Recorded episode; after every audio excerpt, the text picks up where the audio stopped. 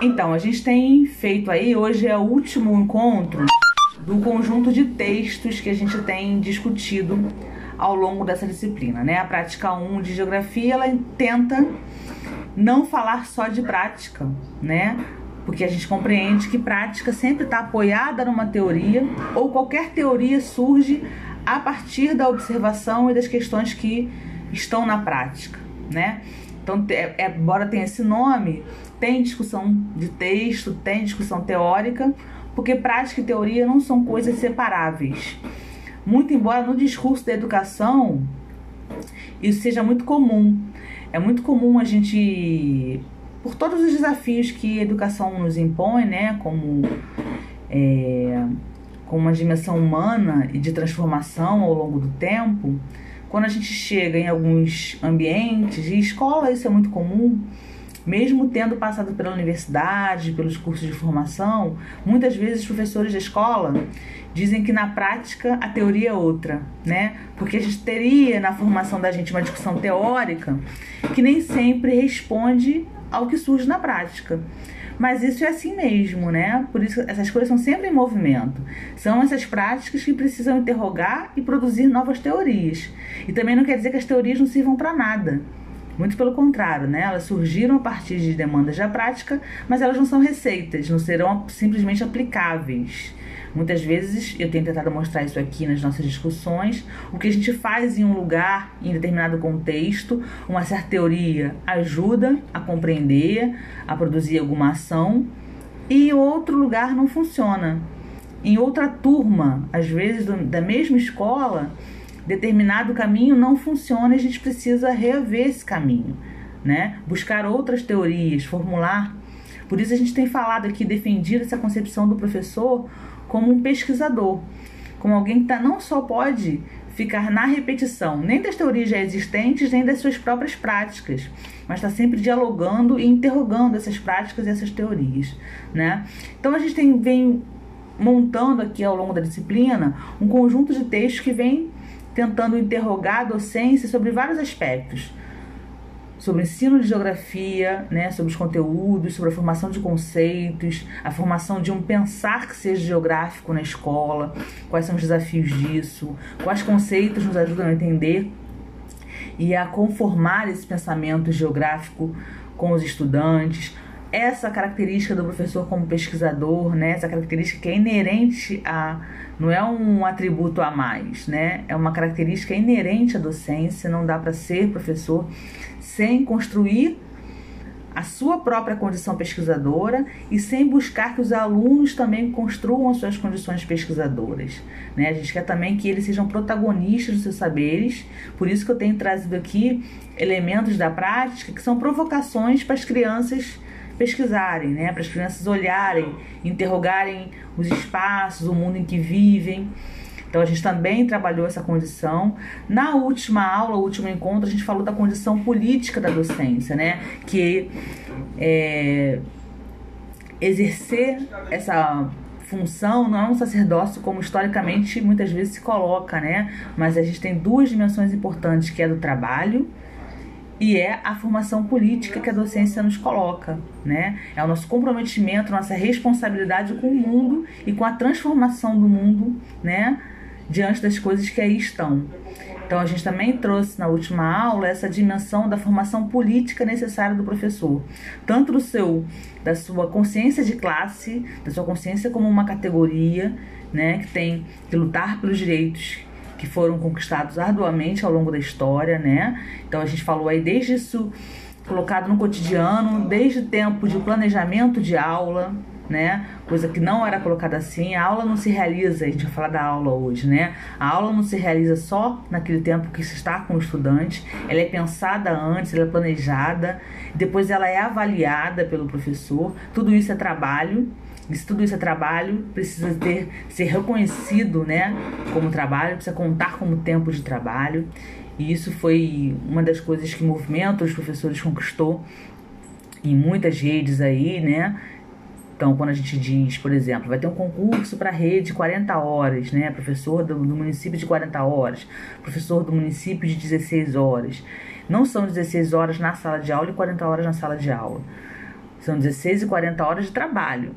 Mas dentro dessa carga horária tem o que a gente chama de um terço de planejamento. Um terço da carga horária não é para a gente estar lidando diretamente com o aluno, né, na relação aula, porque é o tempo destinado a gente planejar, corrigir, avaliar, né, estudar.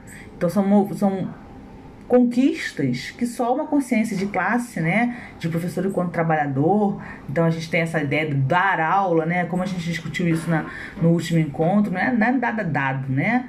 É nosso ofício, que a gente precisa se formar bem para fazer, e depois precisa ter condições mínimas.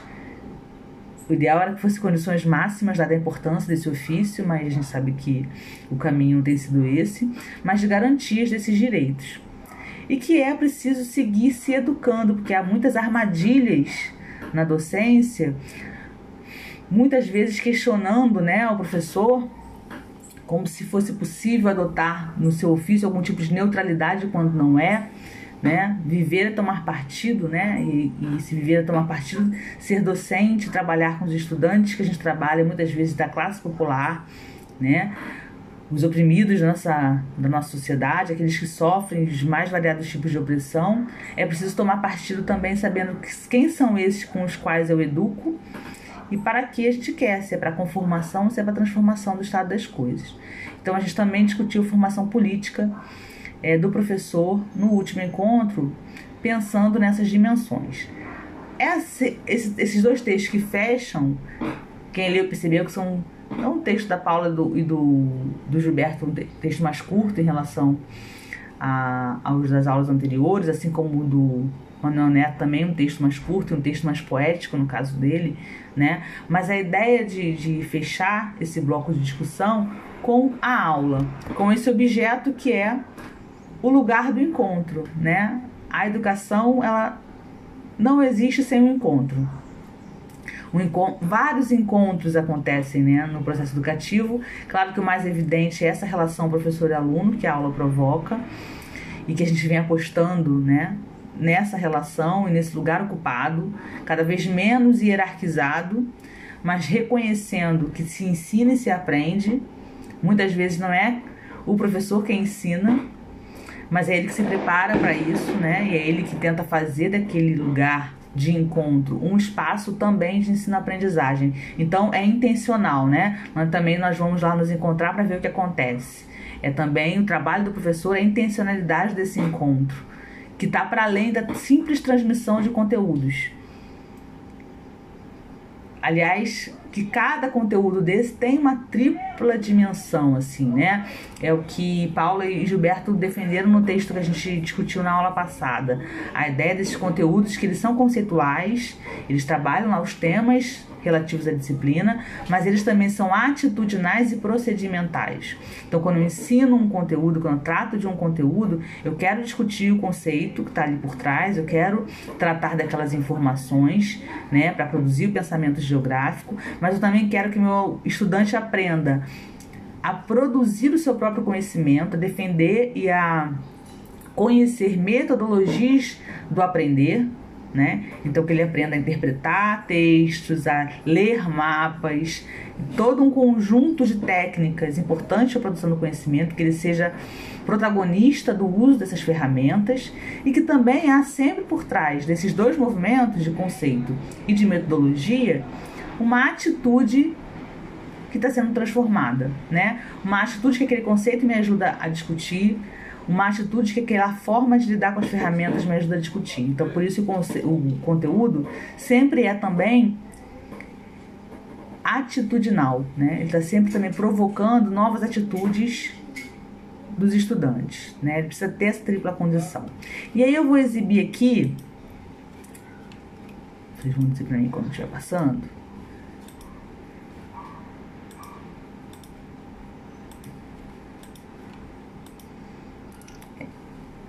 A nossa, o nosso quadro de hoje, os nossos slides, tá exibindo aí, não tá?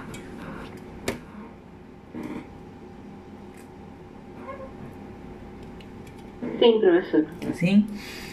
É, então a gente trouxe, obrigada, Stefano, a gente trouxe para hoje esse último é, conjunto de textos que vai tratar da aula de geografia como um território de ensinar e aprender. A gente está defendendo aqui desde o semestre, desde a, dos textos anteriores, que território não é mais uma simples palavra para gente, né?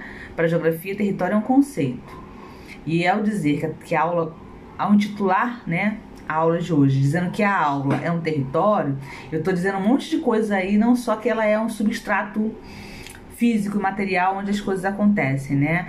A gente tem muitas vezes a ideia de espaço e todas as suas é, concepções, território, lugar, muito atreladas à superfície onde as coisas acontecem, ao palco, né, dos acontecimentos. E espaço está para muito além disso. Então, quando eu digo território, eu estou dizendo que tem relações de apropriação, né?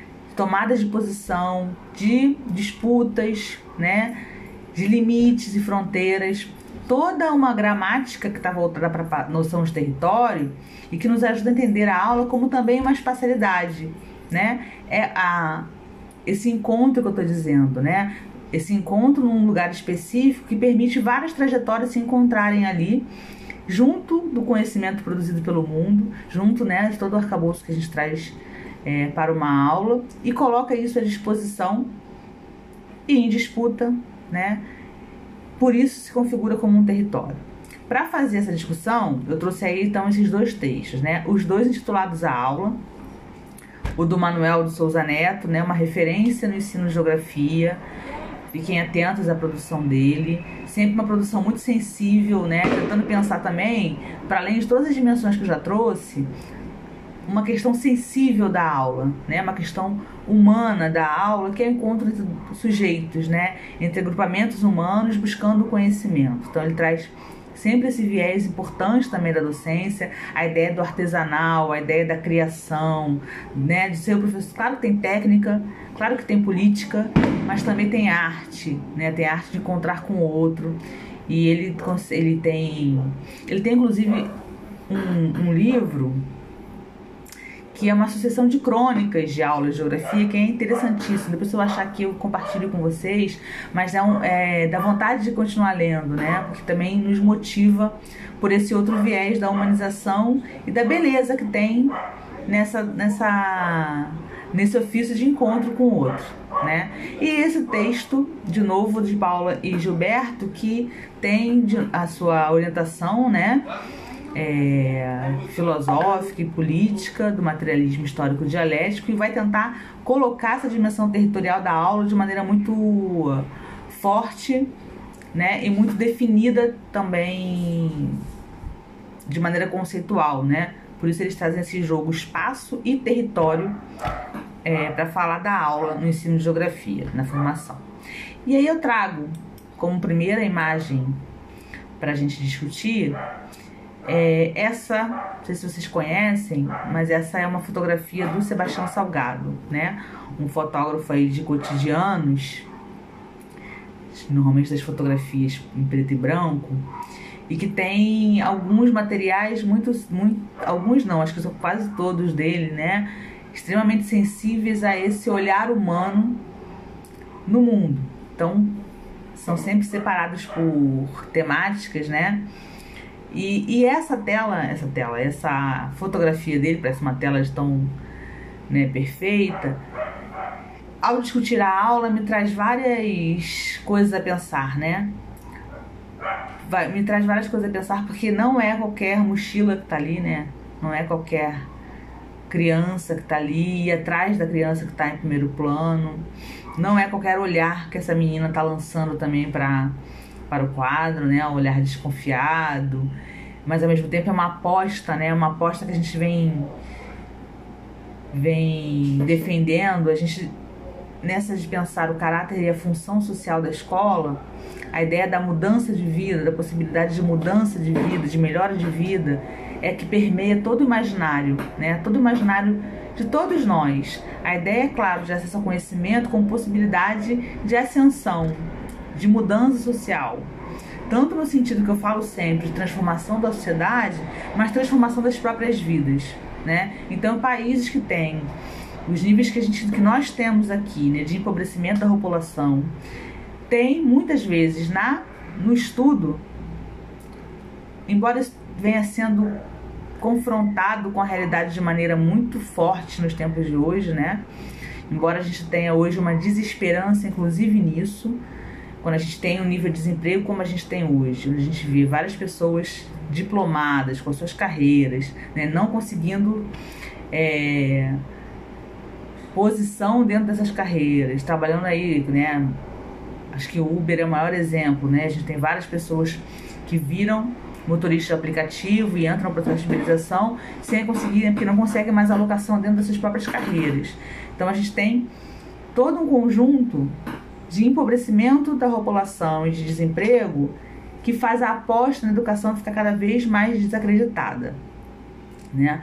Ao mesmo tempo, quando a gente pensa em crianças, ainda é reproduzido isso para eles, né? Essa ideia de que é a educação que vai permitir a transformação de alguma maneira, nem que seja da sua própria vida. Então, e em que lugar essa educação acontece efetivamente? Qual é o núcleo dela? É a aula, né? E aí eu trago a, imagem do, do Sebastião, porque eu acho que ela ajuda a gente a pensar, como eu venho sempre dizendo aqui, é a favor de quem a gente está produzindo esse conhecimento. Deixa eu aceitar aqui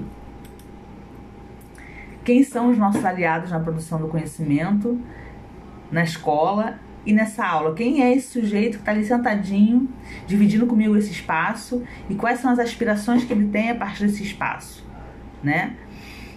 É, lá na FEBEF a gente tem essa tela aí, essa, essa tela do Sebastião, que é a reprodução da fotografia dele, no NIESBEF, né, no Núcleo de Estudos da Baixada Fluminense, não deu tempo ainda de vocês conhecerem é, com calma, fica em frente à sala dos professores. É, e é, é, interessante, sempre, a gente sempre faz reunião lá e a gente está sempre se referindo a essa fotografia porque é uma criança que nos interroga. O que a gente pode, o que a escola pode por ela, né? E aí eu acho que é uma imagem que precisa sempre estar tá ali no nosso horizonte. Que é esse outro, por isso que a aula é um encontro, né? A aula é sempre um encontro de trajetórias, de anseios, de desejos, dos dois lados, né? E é por isso que eu trouxe a imagem da, do Sebastião Salgado para iniciar hoje. E aí eu vou partir para o primeiro desses textos, que é o do, da Paula com o Zé Gilberto, Espaço e Território para poder compreender a aula. Né? Eles vão trazer essa dimensão conceitual da aula aí, né? E vão defender que a gente pode pensar a aula através de duas categorias geográficas: espaço e território vão trazer o Rafestan, vocês têm aí aula de teoria da geografia, Rafestan é uma referência no pensamento geográfico da ciência, né? É um dos que vão tentar definir o conceito de espaço tão importante para a geografia. E ao trazer Rafestan, eles vão dizer que o espaço é dado, né? Emanência dos seres, físico e simultaneamente social. A realidade inicial dada é o espaço. O espaço é, em primeiro lugar, um dado que antecede a intervenção humana. Então, o espaço, nesse sentido que ele está colocando aqui, que não é o espaço geográfico, é o espaço, né? Até antecede a intervenção humana, porque é o palco onde as coisas acontecem, é, é o dado natural, né? E é a construção desse espaço pelo homem que vai transformá-lo em espaço geográfico. E é também a relação do homem nesse espaço que pode fazer com que ele se constitua enquanto um território, que é a segunda noção que está ali. A partir dos processos de construção, consolida-se uma imanência na sua apropriação, que se realiza como uma ação metabólica, uma ação de trabalho com a natureza e com outros homens, e aí vai se apropriando desse espaço se construindo como um território, né? Então, o território é um espaço onde se projetou um trabalho, seja energia e informação, e por consequência revela relações marcadas pelo poder. Então veja, por que, eles vão dizer então que a aula pode ser um espaço e um território? Primeiro porque ela já existe, o espaço do encontro está lá, né? Tá dado. A sala é a expressão disso, né? E aí a sala de aula, se a gente pega numa visão mais é, tradicional, é lá aquele espaço quadradinho lá com Deixa eu aceitar aqui. É aquele espaço quadradinho lá com cadeira, mesa, né, quadro. E aí aquilo ali é o espaço dado, o espaço como esse dado da realidade, né, que já existe antes da intervenção qualquer. Que foi construído pelo homem, inclusive com trabalho, mas que já está dado porque já está construído. Isso poderia ser uma visão de aula, como eu posso pensar que a sala de aula não é só essa né? Gente pode pensar que isso que a gente está fazendo aqui, por exemplo, é a construção de um, de um espaço de sala de aula, né? A gente pode pensar que um trabalho de campo é uma sala de aula, uma ida para um para o pátio da escola, é uma, transforma é, o pátio da escola em uma sala de aula. Quando eu provoco meus alunos a fazerem fotografias olhando o bairro, olhando a escola, eu estou produzindo nesses lugares que já existem espaços de sala de aula, né? Mas ele vai trazer, eles vão trazer também essa concepção de território como apropriação dos sujeitos marcados pela relação de poder, né? Então a aula também tem várias dessas marcas, né? De apropriação dos espaços pelos sujeitos, de lugar quem estava aí na aula passada, é, quem estava aí na aula passada percebeu que a gente estava naquele naquela micrometragem né, que os crianças fizeram sobre política na escola, em que eles foram tirando várias, fizeram um, um filmezinho, né, mostrando a política, inclusive no lugar marcado do estudante sentar, né, como uma estratégia de acalmar a turma, eles mostraram que tinha ali um, um um mapeamento da sala de aula com um lugar onde cada um deveria sentar. Se isso, esse é um exemplo bem óbvio assim, né, da territorialização, de como tem a dimensão do poder, né, do professor que tenta fazer um mapeamento para poder tentar separar os grupos e garantir um pouco de tranquilidade para sua disciplina, né? Tem as maneiras que os estudantes forjam isso também, porque o vídeo mostrava o mapa e mostrava também que eles não estavam sentados nos lugares marcados, né? Então mostrava ali o que eles faziam também para burlar, portanto eles estavam confrontando esse poder, né? Que o docente tem da, da escolha, mas eles, ao invés do enfrentamento, escolhiam outros caminhos ali. Então a gente tem tinha outras várias dimensões ali, né? É, mostrados naquele documentário que, que exibem como uma aula também é um território, né? É um território onde todo o tempo as relações de poder estão sendo colocadas é, à prova. Então, esse início do texto deles, esse início não porque é um texto curto, né? É para defender essas duas concepções para a gente interpretar a aula. E aí tem uma, uma, uma segundo, um segundo slide aqui que também tenta se referenciar a isso. Então, por exemplo, vamos colocar em cima de novo trazendo essa referência que é o Rafestan. Há, dessa forma, um processo do território quando se manifestam todas as espécies de relações de poder. Né? A aula ganha uma dimensão maior que um simples espaço pedagógico. Trata-se de uma materialidade social, sobre a qual se realizam práticas socioespaciais, onde se projetam os sujeitos em uma perspectiva de apropriação. Expressa, assim como os sujeitos concretos e históricos, tomam para si a, determinadas, a determinação de mediação pelo conhecimento científico sobre a realidade social, na medida em que afirmam sua identidade social e concretude material da vida. Então, o que eles estão tentando defender o tempo todo? Primeiro, lembra no texto anterior, né? Que todos os sujeitos que estão ali, os professores e estudantes, são sujeitos concretos e históricos, né? Que não nasceram naquele espaço de sala de aula que trazem consigo as suas histórias de vida, mas que ao serem colocados numa sala de aula, são deslocados a pensar para além do seu vivido, né? São deslocados a pensar em outras escalas, um conceito importante para a nossa geografia.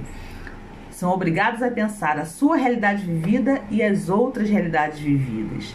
Então, ao, ao fazer isso, está transformando aquele território que já existe por si em muito mais do que um simples espaço pedagógico, também é um espaço político, também é um espaço de relação humana, né?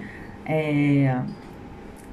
E olha como a gente tem alguma, algumas expressões na educação que dão bem conta disso também, né? Quantas vezes você já nos pega, mesmo como estudante falando, né?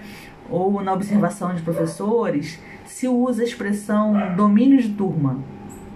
Fulano é bom ou mau professor porque tem ou não domínio de turma. Olha que expressão territorial. Que expressão que significa que pode significar autoritarismo, e a gente vai pode rediscutir isso, mas pode também significar autoridade, né? E aí não há como negar que é uma posição de autoridade do professor existe, né? Exerce em sala de aula. Então a gente tem todo, de novo, uma gramática no próprio fazer da docência, no próprio encontro na sala de aula, que já mostra, dá pistas pra gente de que é o espaço do encontro, da relação humana e também da apropriação. Desde a relação porque eles vão destacar aqui, né? Também com conhecimento trazido, com conhecimento científico, né? A gente sabe que tem o conhecimento científico e o saber popular, o senso comum colocados à disposição numa aula. E que eles precisam dialogar, não é? E que a gente precisa, reconhecendo esse saber, eles não deixá-los como saberes únicos. Né? Então a gente também produz na aula um processo territorial de disputa entre esses saberes. Então não são só os sujeitos que estão disputando no comportamento. Eu coloquei o exemplo da. Por isso eu falei que era um exemplo óbvio, né? Da apropriação territorial ali no próprio lugar que o aluno ocupa, né? E no próprio, é, no próprio lugar que o professor ocupa como alguém que determina quem senta onde. Então isso é um, um, uma exibição óbvia. Mas a gente também tem isso acontecendo no conhecimento compartilhado, né? Porque a gente vai trazer ali o, o exemplo é, de algum conteúdo em si, da própria vivência, né? Da própria vivência do sol nasce, o sol se põe, né? Onde nasce se põe, que meu aluno vai contar, vai ter que. Ele aprende isso lá nas escolas, nos anos iniciais, né? Que nasce é, no leste, se põe no oeste. E aí a gente tem toda uma. uma mas quem se, quem se move não é, não somos nós, então como é que o sol nasce? Ele está parado, ele está nascendo. Né? Então isso é um senso comum que ele inclusive aprende na escola nos anos iniciais e que a gente vai lá colocar um, um conhecimento científico em disputa com o que ele vê todo dia. E vai produzir uma atualização desse saber, né? Uma reversão desse saber. Então a gente tem também a aula como esse lugar de disputa territorial no sentido dos conhecimentos trazidos, né? Pelos dois lados. E por fim, aqui no texto deles, a aula, esse espaço que tem sido invadido por sujeitos externos à escola, com objetivos de negação da sua essência crítica e transformadora, é a espacialidade latência do trabalho educativo. Esse é um alerta imenso que eles colocam, né? Eles colocam os agentes externos que invadem a aula.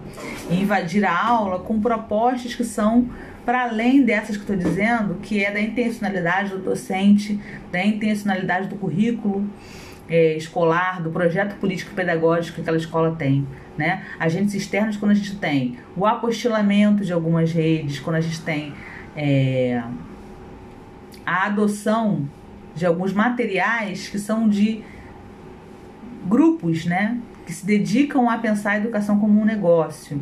Então, tem, por exemplo, vou dar um exemplo para vocês da época que eu estava na rede. A gente tem na, na rede do Rio, também via de acabar, mas foi da primeira gestão do Eduardo Paz, projetos de aceleração é, dos alunos, né?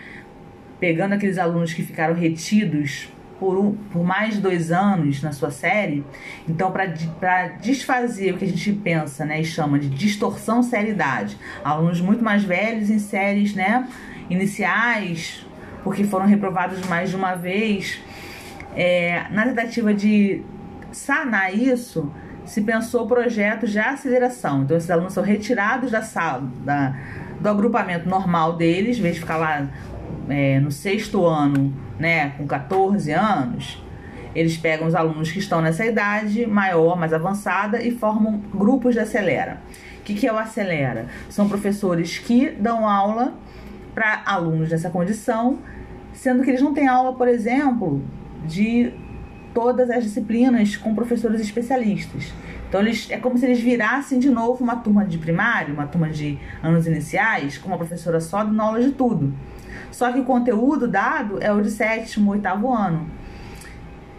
Então eles pegam uma professora de história, essa professora de história recebe para isso, né? Recebe hora extra para isso, então tem, há um interesse financeiro também, né, em se aceitar o tipo de projeto. E ela vai ser professora de projeto e vai dar aula de história, geografia, matemática. Só não dá aula de inglês, normalmente é a professora de inglês mesmo que faz isso, e de educação física. Mas os, as outras disciplinas essa professora dá. Ela não é formada para isso. Como isso é feito? Se contrata material externo para que a professora aplique. Então tem apostilas externas, tem vídeos. A época eu lembro que tinham vídeos da do telecurso, os primeiros, quando começou esse projeto, a Rede do Rio comprou vídeos do Telecurso 2000, que era a Rede Globo, né? E a Rede Globo passava na, na emissora às seis da manhã, de graça, e ela vendeu isso para a rede municipal do Rio de Janeiro para os professores de projeto passarem. Eu lembro que assim, eles estavam assistindo os vídeos, eram tão antigos que era máquina de escrever a parada assim, né? Pra gente que, que ela conseguiu vender aquele negócio que ela dá de graça de manhã na televisão para a rede. E os professores davam aula, sendo de história, de matemática, davam aula de tudo, utilizando videoaulas, utilizando essas séries de, de materiais que são compradas a preços exorbitantes, né? É, tudo isso para dizer que são agentes externos.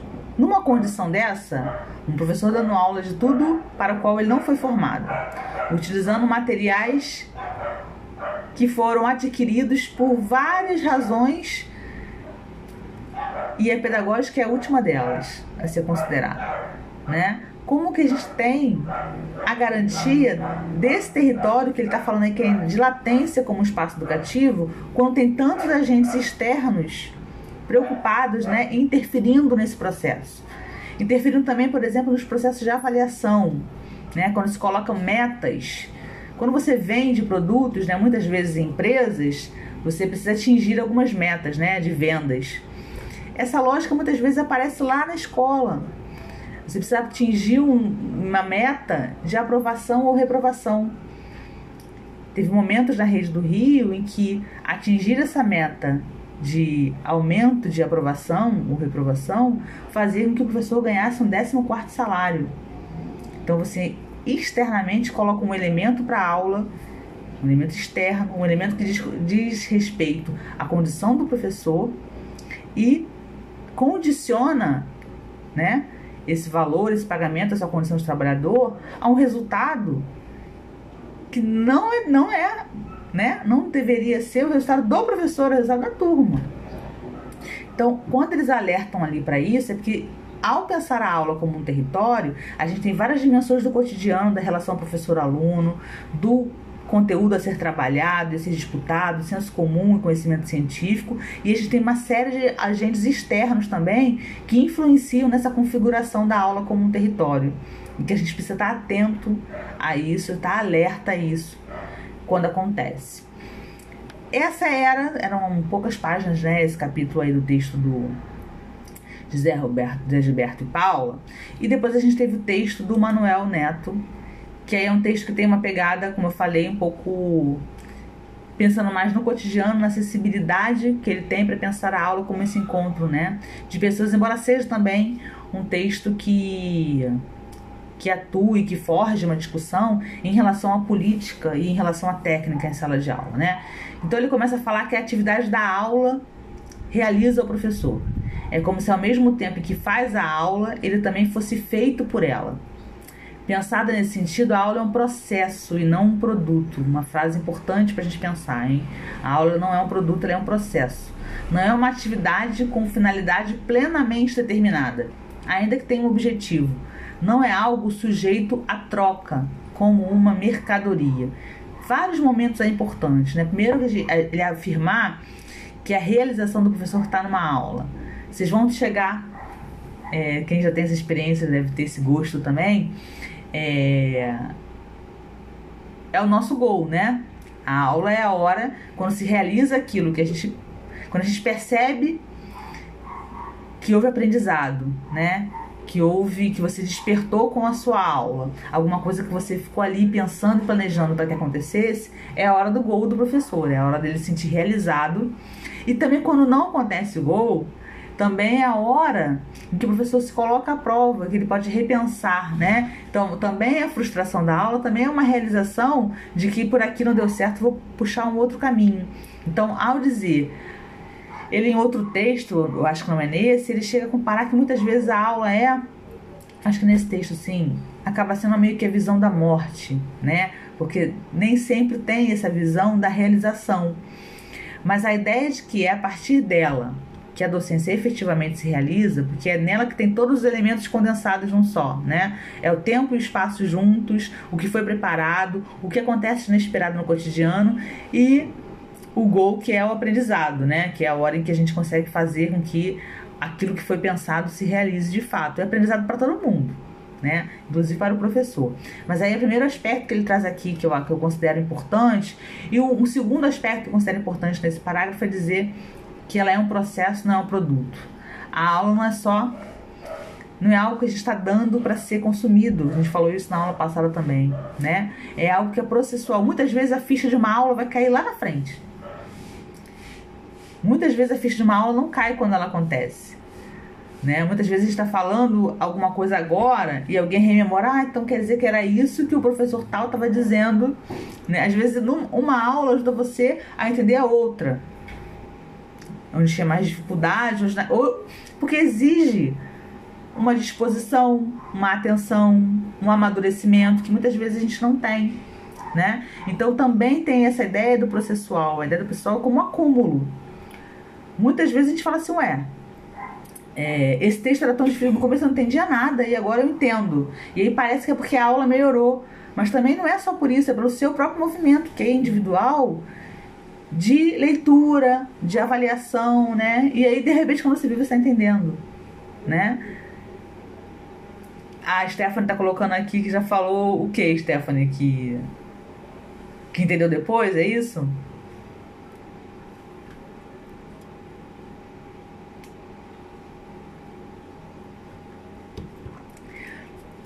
Isso acontece direto, né? Por, por isso que é processo é legal, assim, né? Por mais que a gente esteja gravando aqui, né? A aula. Por mais que estejam todos aqui ouvindo a mesma aula, essa aula não é a mesma para todo mundo. Né? Ela é também sempre, porque ela depende dos sujeitos envolvidos. Sabe aquela história também de que eu sei o que eu estou dizendo, mas não sei necessariamente como o outro está entendendo? Quando a gente não tem um encontro na sala de aula, isso fica pior ainda. Porque com a experiência a gente vai falando e às vezes a gente precisa nem perguntar. Só da gente olhar as carinhas, a gente já percebe se tá legal, se não tá, se estão entendendo, se não estão, né? Então, assim, é uma radicalização desse não saber. A gente não adivinha, mas a experiência ajuda a gente a compreender algumas coisas, né? A gente pensa, olha, por aqui não tá indo, olha, esse texto não funcionou. Então tem algumas situações em que o professor, no contato com a sala de, que a sala de aula permite, nesse encontro que a aula de verdade é, ele consegue avançar.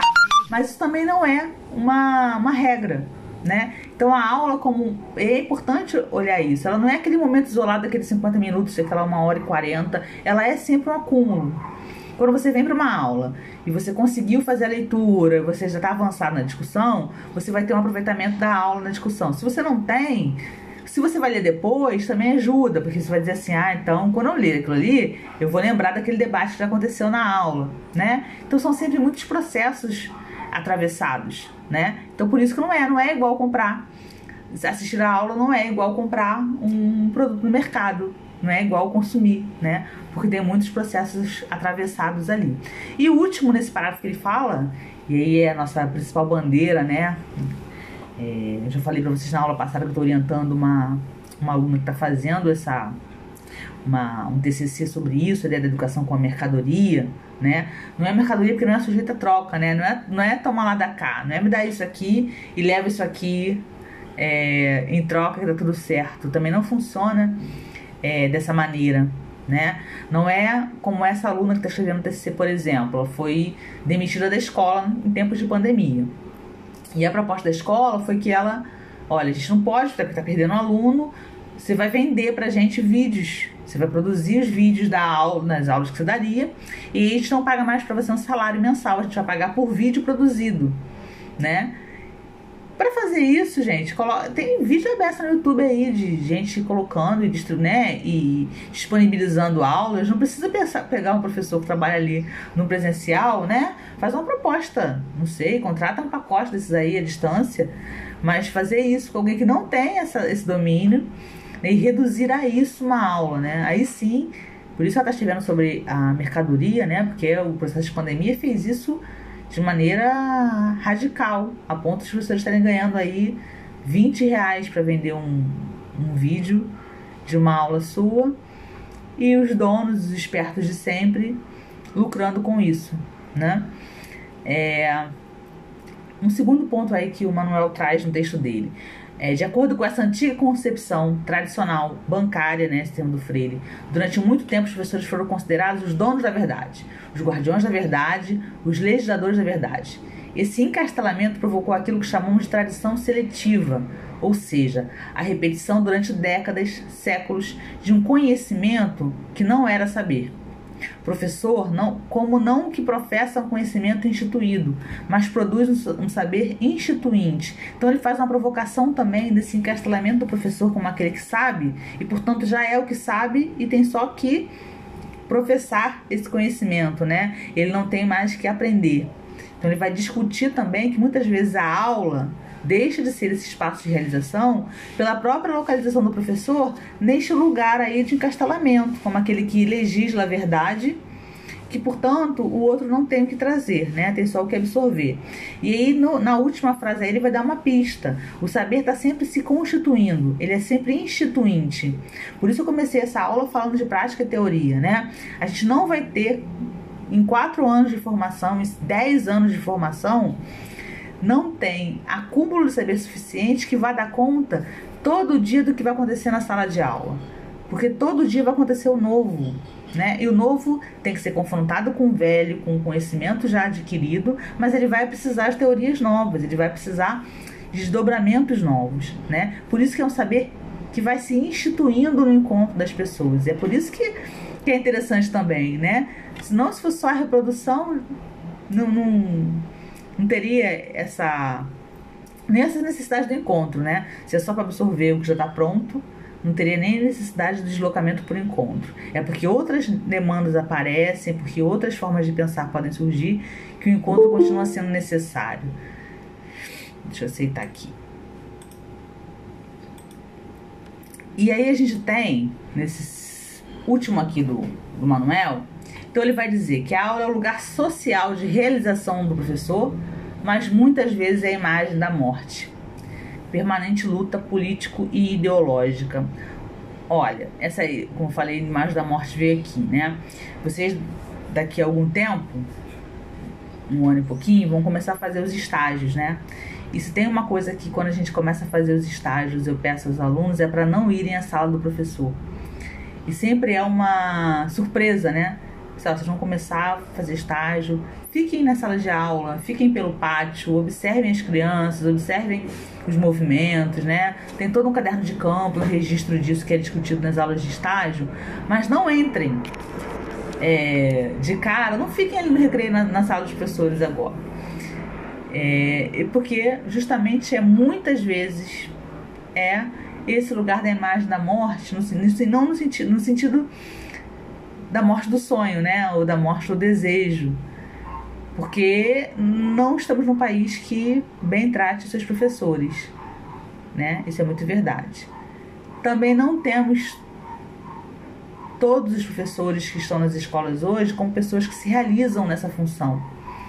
Seja pelo não reconhecimento, seja pela frustração, porque muitas vezes são pessoas que não deram certo em outras situações e foram ser professores, não era sua seu desejo. A gente tem lá engenheiros que não conseguiram se empregar e foram trabalhar dando aula de matemática, né? Então, muitas vezes aquele ali foi o que deu para ser e não o seu desejo, né? E aí, quando eles vêm chegando, estagiários, pessoas que estão chegando lá na sua, na sua formação, começando a pensar na docência como, uma, como um modo de vida, né, como um trabalho, eles tendem a desmotivar a perguntar por que você está querendo, mas você é tão novo, né? E a colocar perguntas que não vai caber naquele momento. Não que a gente não tenha que saber, todo mundo já sabe, é público notório, que tem muitas dificuldades e que muitos professores são muito, tão, estão muito cansados dessas dificuldades, né? Mas muitas vezes esses mesmos professores também acabam, por conta de todo esse movimento que a gente está falando, reproduzindo essa ideia da aula como uma imagem da morte. E eu tenho certeza que se eu perguntasse aqui, vários me diriam assim, se eu perguntasse para vocês, a imagem da morte na sua educação básica, né? Tá representada em que aula? E aí, possivelmente, cada um teria aqui, né? Teria para mim uma imagem da vida. Teriam também experiências positivas. Senão estavam aqui fazendo, né, licenciatura para serem professores. Mas tem muitas experiências como imagem da morte. Isso é muito forte no texto dele, e porque é muito que bate muito com o real, né? Com o vivido. E quando a gente vai fazer estágio, isso fica muito latente. Porque tem uma, uma tentativa de salvar. Né? Os professores não fazem isso por mal, não. Eles fazem isso uma tentativa de que. Só que também é você projetar a sua realidade para a realidade de todos, né? Como se a sua não realização fosse né, de maneira é, sem condições de mudança, também a realidade do outro, quando não é assim, né? Então por isso que ele vai alertar essa ideia, né, que ele pode ser pode ser as duas coisas, né? E quando a gente precisa estar em permanente luta para que se faça como um lugar de realização. E aí ele vai continuar afirmando ainda nessa dimensão da luta. É preciso lutar contra uma ideia que tem se tornado lugar comum, a de que só aqueles que nada sabem fazer vão para a sala de aula, tornam-se professores. Essa questão é ideológica. Essa talvez seja a grande questão. Essa ideia que eu estou falando aqui do engenheiro, né? Que muitas vezes não se realiza como engenheiro e vai ser professor de matemática. Essa ideia de que ser professor qualquer um pode essa pergunta de você trabalha ou você só dá aula. Não são perguntas banais, são perguntas que escondem né, ou que revelam uma concepção do que é ser docente nesse país, né? De que é você, ao não poder fazer alguma coisa, será professor, o que qualquer um pode fazer e realizar esse ofício. Eu acho que a pandemia dá uma sacudida nisso, né? Porque a gente tinha todo um movimento aí de homeschooling, de que vamos lá, os pais podem com uma apostila ensinar para seus filhos em casa, não precisam da escola, não precisam desses professores que estão aí usando o espaço da escola para doutrinação, né? Essa essa loucura em que a gente acabou se enfiando aí nos últimos tempos, mas a gente tem uma, uma ideia geral muito próxima disso, né? Muito próxima de que para ser professor não, não há um saber específico. Como se pensa, por exemplo, para ser médico precisa, né?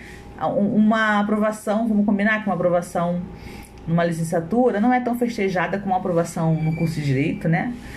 Como se fosse uma coisa menor mesmo, esse lugar menor, é, colocado para docência o tempo todo e colocado também lá enquanto o seu fazer docente. Então, essa ideia de que é uma formação séria e que é preciso várias né? É preciso uma preocupação com o conteúdo que se aprende, é preciso uma preocupação com a didática do como eu vou ensinar esse conteúdo, é preciso uma, uma dedicação à relação educativa, né? a conhecer escola, conhecer sistemas educacionais.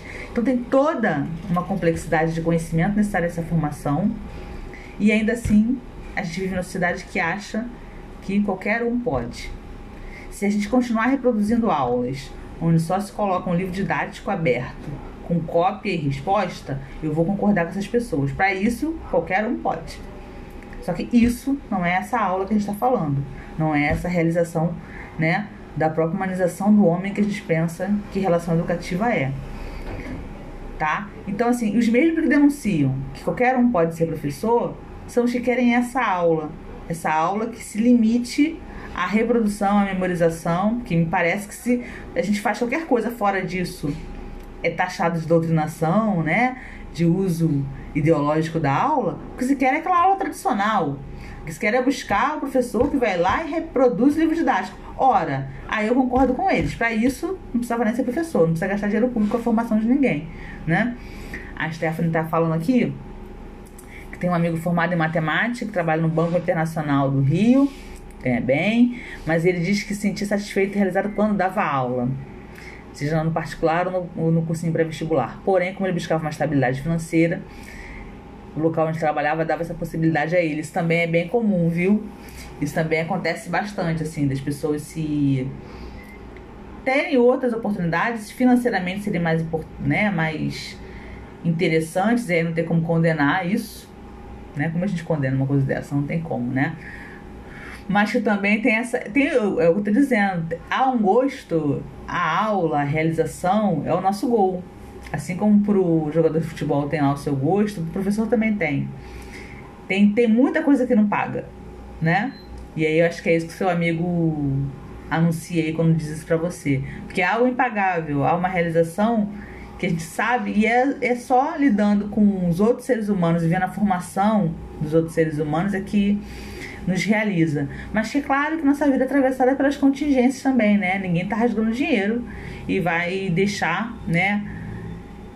Quem sabe um dia ele consegue fazer as duas coisas, né? Também tem muita gente que faz isso, que, que trabalha em dois lugares e dá aula, muitas vezes para se realizar de alguma forma, né? Consegue dar aula à noite em algum lugar e aí se realiza, dá aula num cursinho é, pré-vestibular, aos sábados. Tem muita gente que faz esse tipo de, de movimento também para tentar ajustar as coisas, né? Um salário, uma dignidade de, de vida e uma realização profissional. Isso aí, é o sonho dele, né? É, vou, vou seguir aqui, tá? Mas eu, eu quero dizer também, Stephanie, que eu não sei qual é. Claro que a gente não pode comparar em relação ao qual emprego dele, qual o salário disso, né? Mas a gente tem, pelo que a gente forma e vive, ainda algumas realidades salariais muito difíceis. Mas a gente também tem ganhos nessas realidades salariais ao longo do tempo. Então, é, pela quantidade de trabalho a gente vai medir outras coisas. Mas quando a gente vê, por exemplo, um concurso para Reis do Rio 40 horas, não, são, não é um salário ruim. Muito pelo contrário, né? Vocês têm um professor Wellington, né, de Geografia Física, ele é professor da Reis do Rio ainda, como eu fui, né? Só que ele é 40 horas. E ele não saiu do, do, da Reis do Rio para vir trabalhar na UERJ no ensino superior. E isso nos indica que, é claro, que tem uma relação, mas tem, tem uma, uma condição salarial que faz com que seja interessante para ele permanecer com a matrícula na rede do Rio. Né? Isso quer dizer que é uma educação básica que tem a sua, a sua, o seu né, o seu trabalho muito grande, mas que, há uma compensação. Ele continua estudando, ele fez mestrado, então ele tem um plano de carreira, né? Então o salário da Rede do Rio para 40 horas faz com que o professor, por exemplo, eu deixei a Rede do Rio e vim para a UERJ, né? Eu tinha duas matrículas na Rede do Rio. Mas eu na minha época não tinha um plano de carreira para a minha carga horária de 16 Eu tinha duas matrículas de 16 horas, não tinha plano de carreira para essa carga horária.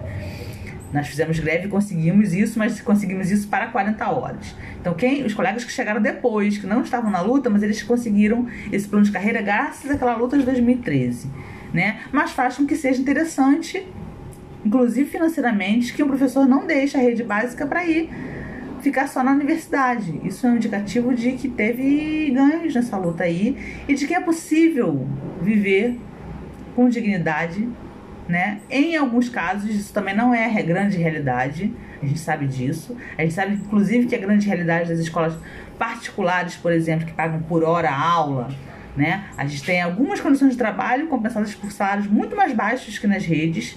A gente tem essa impressão também de que é o professor da rede pública que, que ganha muito mal, né? Mas se a gente pegar a grande maioria das escolas particulares é que paga muito mal. A gente tem poucas que pagam, né, minimamente bem né, que, por exemplo, retribuam em salário o planejamento, como eu falei, que é uma lei nas redes, né? Se um terço planejamento, isso aí não, não necessariamente está envolvido na carga horária, hora-aula, que se paga na rede particular, por exemplo, né?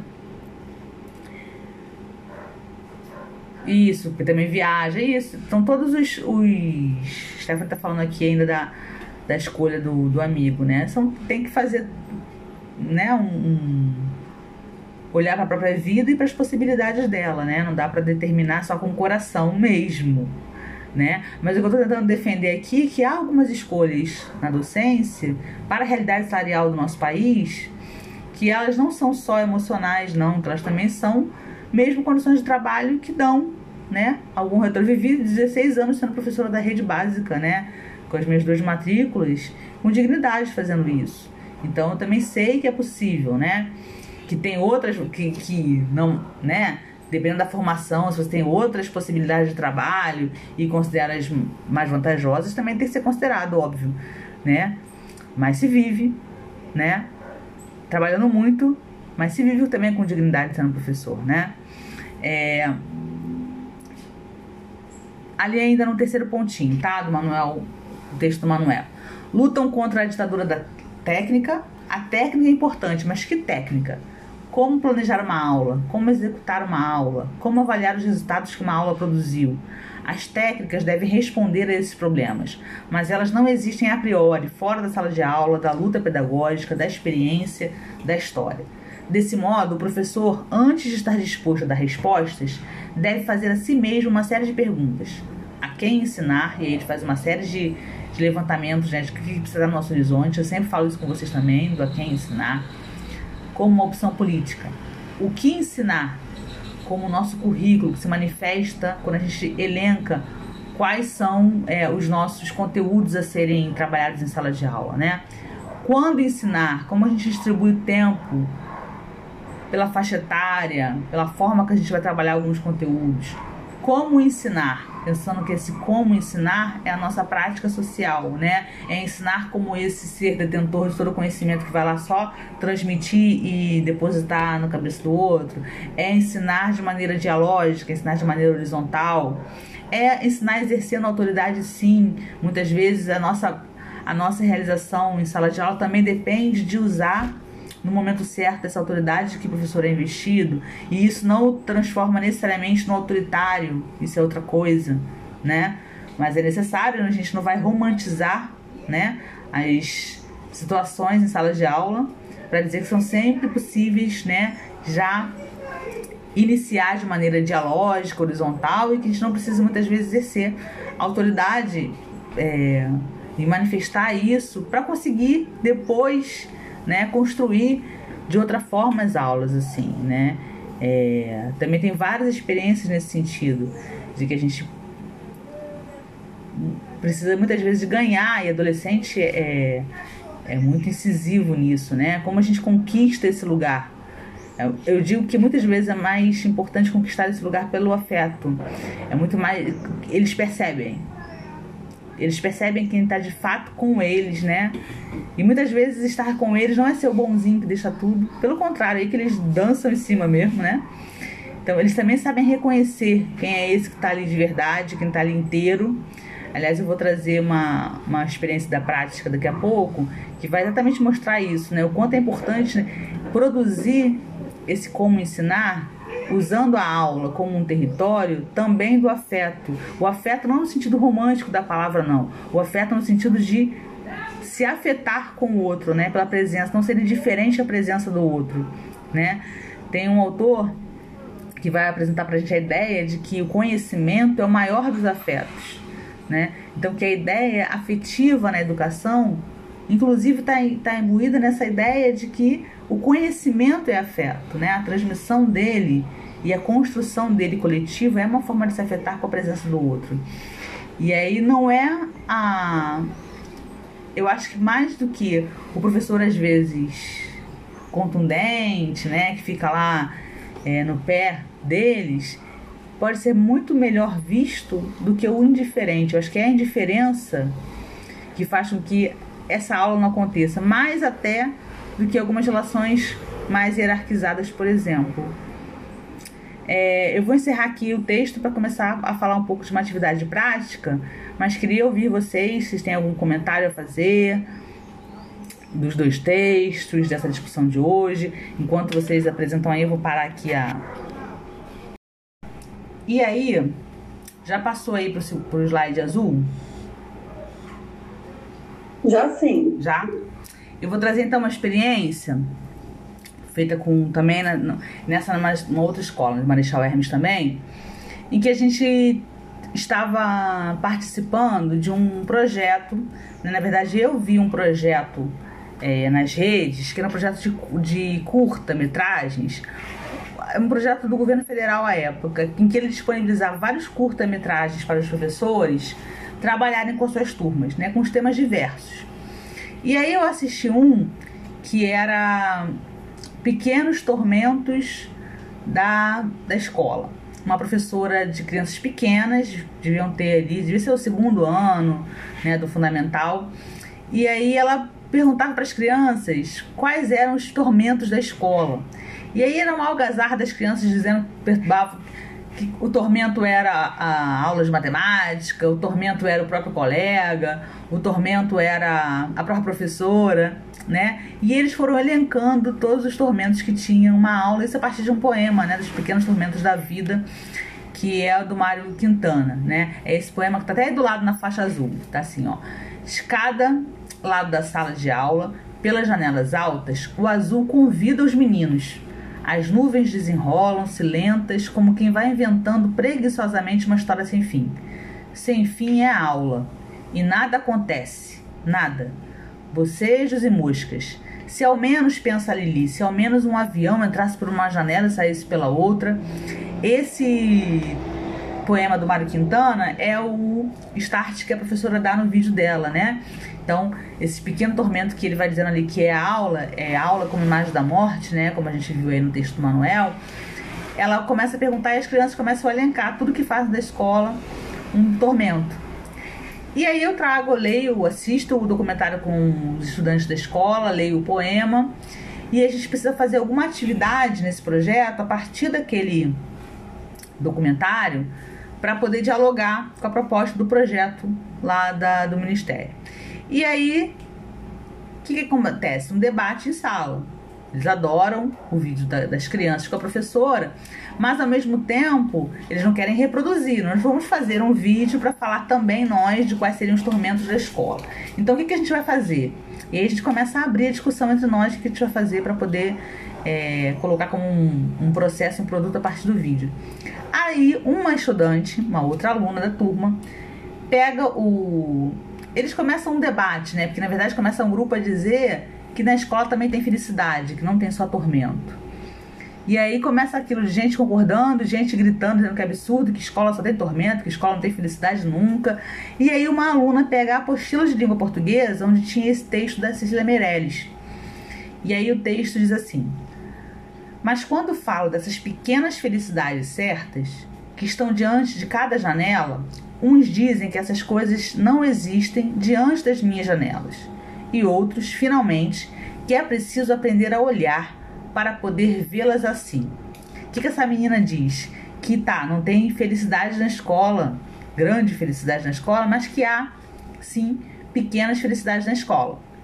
E como a Cecília está falando lá no poema, que é preciso a gente aprender a ver essas pequenas felicidades também, né? A gente criar olhos que enxerguem essas pequenas felicidades. E aí, qual é então o nosso que vira o nosso projeto a partir do texto da professora, do vídeo da professora. Que a gente vai buscar pequenas felicidades na escola. Ela buscou os pequenos tormentos e a gente vai buscar se há pequenas felicidades na escola. De novo, um projeto com fotografia, tá? Então, eles saem com essa missão do registro de pequenas felicidades na escola. E aí, eu faço depois um texto, né, a partir das respostas que eles dão, porque eles começam a elencar para mim quais seriam essas pequenas felicidades e me trazerem as fotos. Vocês estão vendo aí em cima no, no slide azul? Uma imagem, a menor imagem, não dá nem para entender direito o que, que é, né? Essa imagem aqui é um print de um filme, eu não sei se vocês já assistiram, chama Abril Despedaçado, um filme brasileiro com o Rodrigo Santoro, que não tem nada a ver aparentemente com educação, não que é um filme de guerras de famílias do Nordeste. Aliás, é um filmaço. Mas tem uma cena nesse filme que me ajudou. Quando a gente escreve sobre educação, a gente vai buscando todos os, os fios, né? Quando os alunos começaram a trazer para mim as imagens das pequenas felicidades na escola para eles, eu lembrei muito desse filme. Por quê? Nesse, essa imagem aí que tá ruim de enxergar é o que eles chamam no filme de bolandeira. É onde o, o gado né, no, no pátio do, da casa, do sítio, ele fica amarrado ali, preso e girando, né, aquele moinho ali que vai produzindo a matéria-prima ali no meio. E em várias cenas do filme, a cena está acontecendo, lá atrás estão os bois rodando ali. Até que um dia alguém solta, os bois não colocam, e aí aparece, mesmo sem ninguém ter amarrado, os bois indo para esse lugar e ficando girando ali como se estivessem de novo fazendo o seu trabalho de sempre, mesmo sem estarem obrigados a fazer. Por que, que eu pego essa cena no texto que eu escrevo sobre as fotos das crianças? Porque as primeiras cenas de felicidade na escola são cenas que me chocam. Eles começam a dizer para mim que felicidade é copiar do quadro. Tá vendo esse essa folha branca aí com as canetas? quando a menina traz para mim essa foto, ela diz que uma pequena felicidade na escola é trabalho para copiar. O outro diz, essa foto aí do professor com a mão estendida, que pequena felicidade na escola é professor chamando a atenção deles. Outro ainda vai dizer que pequena felicidade na escola é tirar boa nota na prova, é acertar a resposta. E outro, mais absurdamente, vai me dizer que pequena felicidade na escola é atingir as metas do IDEB. O menino faz esse cartaz aqui, ó. Coloca a escola na foto, bota o a planilha, né, com o índice do IDEB de várias escolas e destaca a escola dele. E diz que atingir meta do IDEB é uma pequena felicidade na escola. Eu fico arrasada com as respostas, né? Porque aí pra mim é isso, não, eles estão ali tentando responder a mim com, com respostas que eles acham que eu vou gostar de saber. Ou que são respostas certas, né? Não era uma, uma um exercício com resposta certa mas eles vão buscando para mim essa mesma conformação de que essa escola do lugar da morte, né, por cima seria uma pequena felicidade, né? Possivelmente as crianças do documentário da professora diriam que tudo isso é tormento, né? professora dando bronca, copiar. E os meus ali do oitavo ano estavam dizendo que aquilo ali era uma pequena felicidade, muito mais querendo me, achando que iam me agradar do que efetivamente porque achavam isso, né? Mas aí eu faço dois movimentos importantes. Primeiro, eu olho de novo para essas fotos para tentar ver o que eu não vi. E depois eu vou continuar fazendo isso com outras fotos que aparecem. Por quê? Essa imagem aqui, ó, do, do professor brigando com a turma com uma imagem da pequena felicidade. Quando me aparece, eu reajo na hora, né? Como assim o professor brigando com a turma, chamando a atenção de vocês, é uma pequena felicidade? E aí a resposta que eu tenho é a de que um professor brigando com a turma é a hora do conselho. É a hora que o professor brigando com a turma está se mostrando uma pessoa inteiramente ali e preocupada, né? E interessada em aconselhar, em querer o melhor. Então, que eles entendiam que a bronca do professor não era necessariamente porque queria desqualificar, né? Porque queria o mal. Muito pelo contrário então, essa ideia de que a aula é um encontro de geração, né? Em que o professor, normalmente o mais velho, é aquele que está ali buscando essa, esse lugar do conselho, importante para as relações geracionais e para as relações educativas, né? Então, eu que passo também a olhar, não só querer que eles dessem outra resposta, mas abrir espaço para ouvir melhor e obter aquelas respostas, né? Obter a essência da resposta que eles me deram que parecia um absurdo. É, essa imagem aqui de, de acertar também, né, a resposta, eu fiquei muito chocada, eu fiquei debatendo com eles, mas vem cá, ninguém falou aqui que uma pequena felicidade é aprender, ninguém falou que, né, é acertar, é tirar a nota, é cumprir tabela, né? É cumprir o protocolo. Não é necessariamente a criação, uma pequena felicidade. Eu não consigo dialogar de maneira nenhuma com a sala do IDEB. Eu acho que essa aí foi mesmo um, uma resposta para agradar, desagradando completamente, né? Mas não consigo dialogar e encontrar potência nela. Mas as outras foram me fazendo pensar. Então tem essa outra aqui, ó. É, pequena felicidade na escola. Aí me aparece sala 8, um cadeado, uma maquininha do Rio Card e uma, um pátio com uma imagem meio nublada, assim, né? O efeito. E aí eu começo a perguntar, por que, que a sala 8 é uma pequena felicidade na escola? E aí a aluna que fez essa foto começa a me falar da memória dela. Começa a falar assim, a sala 8 era onde eu estudava no passado. Em que fulano era meu colega, fulano era meu professor. A gente tinha tal, tal situação acontecia sempre no intervalo das aulas. Eles começam a anunciar para mim que eles fazem, que eles produzem memória na escola. Quando a gente fala de memória de escola, memória de infância, parece que é sempre no passado, né? Parece só quem pode ter memória de infância, memória de escola, são os mais velhos. E a gente dificilmente pensa que as crianças produzem memória. As crianças têm memória. Os jovens têm memória. E memória não é necessariamente alguma coisa do passado longínquo, né? Memória pode ser do ontem. Então é um lugar de produção de memória das relações, que é o que fica, né? As relações produzidas é, são o que marcam as trajetórias das crianças e que pensam que a escola pode ser um lugar de felicidade, né? A produção da memória dela.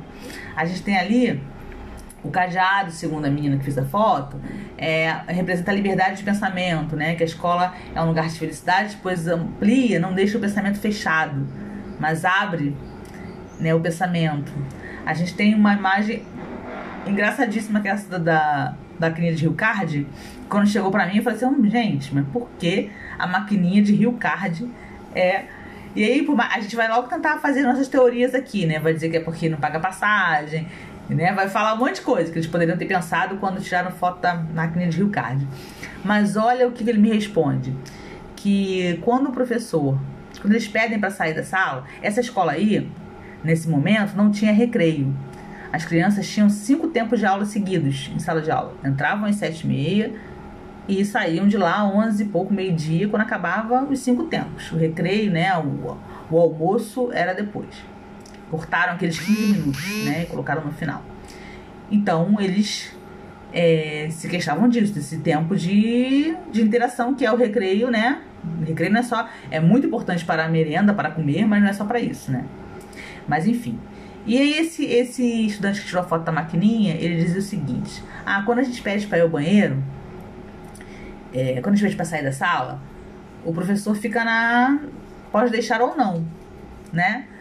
E quando a gente diz que precisa sair para colocar o cartão na maquininha para poder é, pegar a passagem para poder ir embora depois, né? Registrar lá na máquina e poder carregar o cartão, o professor não diz não. Então era a hora de felicidade porque era a hora que dizer que ia carregar o Rio Card era a hora que ele conseguia respirar da sala de aula, escapando, né? E indo carregar sua passagem.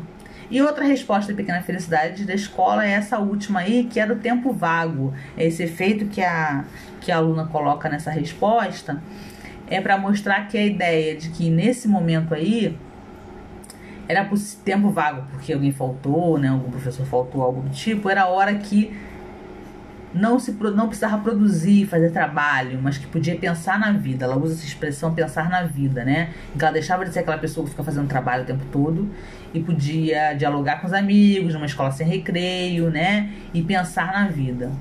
Então, assim, todas essas quatro fotos eu agrupei como temporalidades, né? Como mostra que produção de tempo na escola, um tempo de memória, um tempo de escape, né? Um tempo de produzir um pensamento novo, um tempo do ócio também para você sair da produção, de que escola não é um trabalho, né? Escola é um lugar do pensamento, da produção do conhecimento. E que aí o tempo vago para isso também era importante. Tudo isso aparece, né? Emerge das fotos das crianças.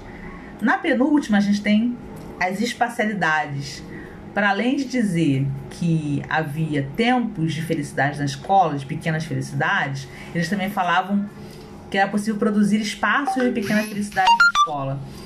E aí é muito engraçado também, porque aí tem fotos de pouco de bagunça na aula, era uma pequena felicidade. A hora do recreio, lógico que apareceu, né? A hora do almoço, como um espaço de pequena felicidade na escola. A conversa com as amigas. E ali em cima tem uma outra estratégia deles, né? Fazer o dever junto era uma pequena felicidade. Eles falam muito disso de não poder, é, de muitas vezes de propósito esquecer o livro em casa, né? O livro que o professor exigia. Muitas vezes nem esqueci em casa não, tava lá na mochila. Mas eles inventavam que esqueceram o professor deixar fazer o dever junto, né? Então assim, ao invés de é, eles podiam ali, né? Ao dizer que não trouxeram. O professor preferia que eles fizessem junto do que não fizessem. Né? Então, essa estratégia de esquecer o livro para poder fazer trabalho junto, com uma produção de um espaço coletivo, né? de um espaço, era pequena felicidade, sempre que era possível estar junto, no recreio, fazendo trabalho, nessa né? ideia de que o colet a coletividade que, os que o território da escola, o território da aula produz, como um espaço de pequena felicidade. E por último, nas fotos, jorraram fotos deles juntos, né? A pequena felicidade era estar com os amigos, né? O lugar de estar junto como uma potência mesmo política da escola, da produção de amizade, da brincadeira, né? das relações afetivas. Isso apareceu muito forte. E é interessante aí, esse, esse projeto virou um. Tá até aqui atrás, um, um fotolivro, né? Eu fiz um fotolivro a partir das fotos que os alunos fizeram. E aí a gente decidiu juntos quais seriam a, a capa e a contracapa desse, desse projeto, para poder enviar né, para lá. E aí a gente assim, aí, o que, que vai ser a, a, a capa? Né? O que, que vai ser o, o e a gente nessa discussão, eu também conversando, né? A escola toda acaba se envolvendo num projeto como esse, né? Eu conversando com os colegas na, na sala dos professores. Um amigo muito bravo, né? Na relação com os alunos, muito sério. Eles professores de língua portuguesa, havia na, na época na escola uma atividade que era na língua portuguesa, os alunos, ao final de cada dia, tinha um diário que eles precisavam preencher contando como foi o dia de aula, né? E entregar para professores de língua portuguesa. E aí esse meu amigo no recreio fala assim, ó, oh, tem um diário aqui que você vai gostar. De uma turma de sexto ano, a turma dele, né? E ele me deu o, o diário do menino. E o diário do menino era contando uma aula com esse professor, né? E aí o diário dele falava assim, é, Hoje nós tivemos aula de língua portuguesa, a turma foi dividida, metade foi para a sala de leitura e metade ficou com o professor na sala. É, com isso, o professor colocou todo mundo sentado mais à frente e eu fiquei lá na frente, perto dele. E eu fiquei muito emocionado durante essa aula, porque a gente pôde entender melhor que a turma estava pequena, perto do professor, e eu acho que ele ficou feliz porque ele quase sorriu pra gente. E aí o menino começa a dizer que o coração dele quase explodiu de alegria porque o professor quase sorriu para eles. E justamente quando a gente estava tratando de felicidade ou não na escola, né? Que ele me traz esse, esse diário, esse meu amigo. E aí, nesse projeto que eu estava produzindo com os meus alunos, eles começam a achar que esse sorriso tinha que ser a capa do, do nosso projeto, né? Então vocês têm aí uma foto de vários sorrisos de estudantes. Eles foram lá tirando foto, né, dos sorrisos e fizeram a capa com os sorrisos dos estudantes para falar de pequenas felicidades. Mas a contracapa são sorrisos de professores. Essas fotos que estão vendo aí do lado aí são sorrisos que eles foram capturando. Tem esse colega sorrindo aí na foto. É... E eles fazem esse eles me fazem pensar com esse projeto e também com essa história que meu amigo contou, no que eu vou chamar de direito à alegria, né? Se tem alguém que não tem culpa do que a gente tem passado na docência ao longo do tempo nesse país, são os nossos estudantes. São os estudantes que nós fomos um dia também, né?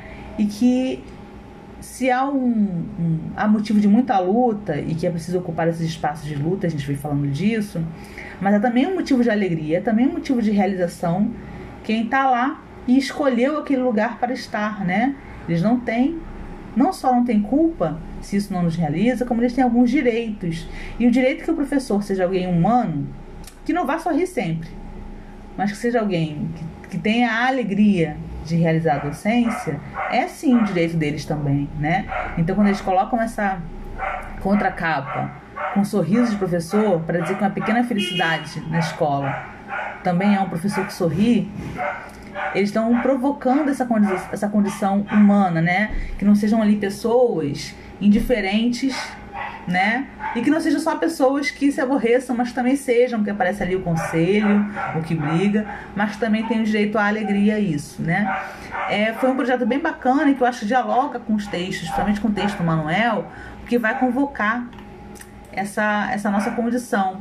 E aí eu trouxe para finalizar esse texto que foi encontrado após a Segunda Guerra Mundial num campo de concentração nazista, né? Não tem a fonte conhecida, mas olha o que o texto diz: Prezado professor, sou sobrevivente de um campo de concentração.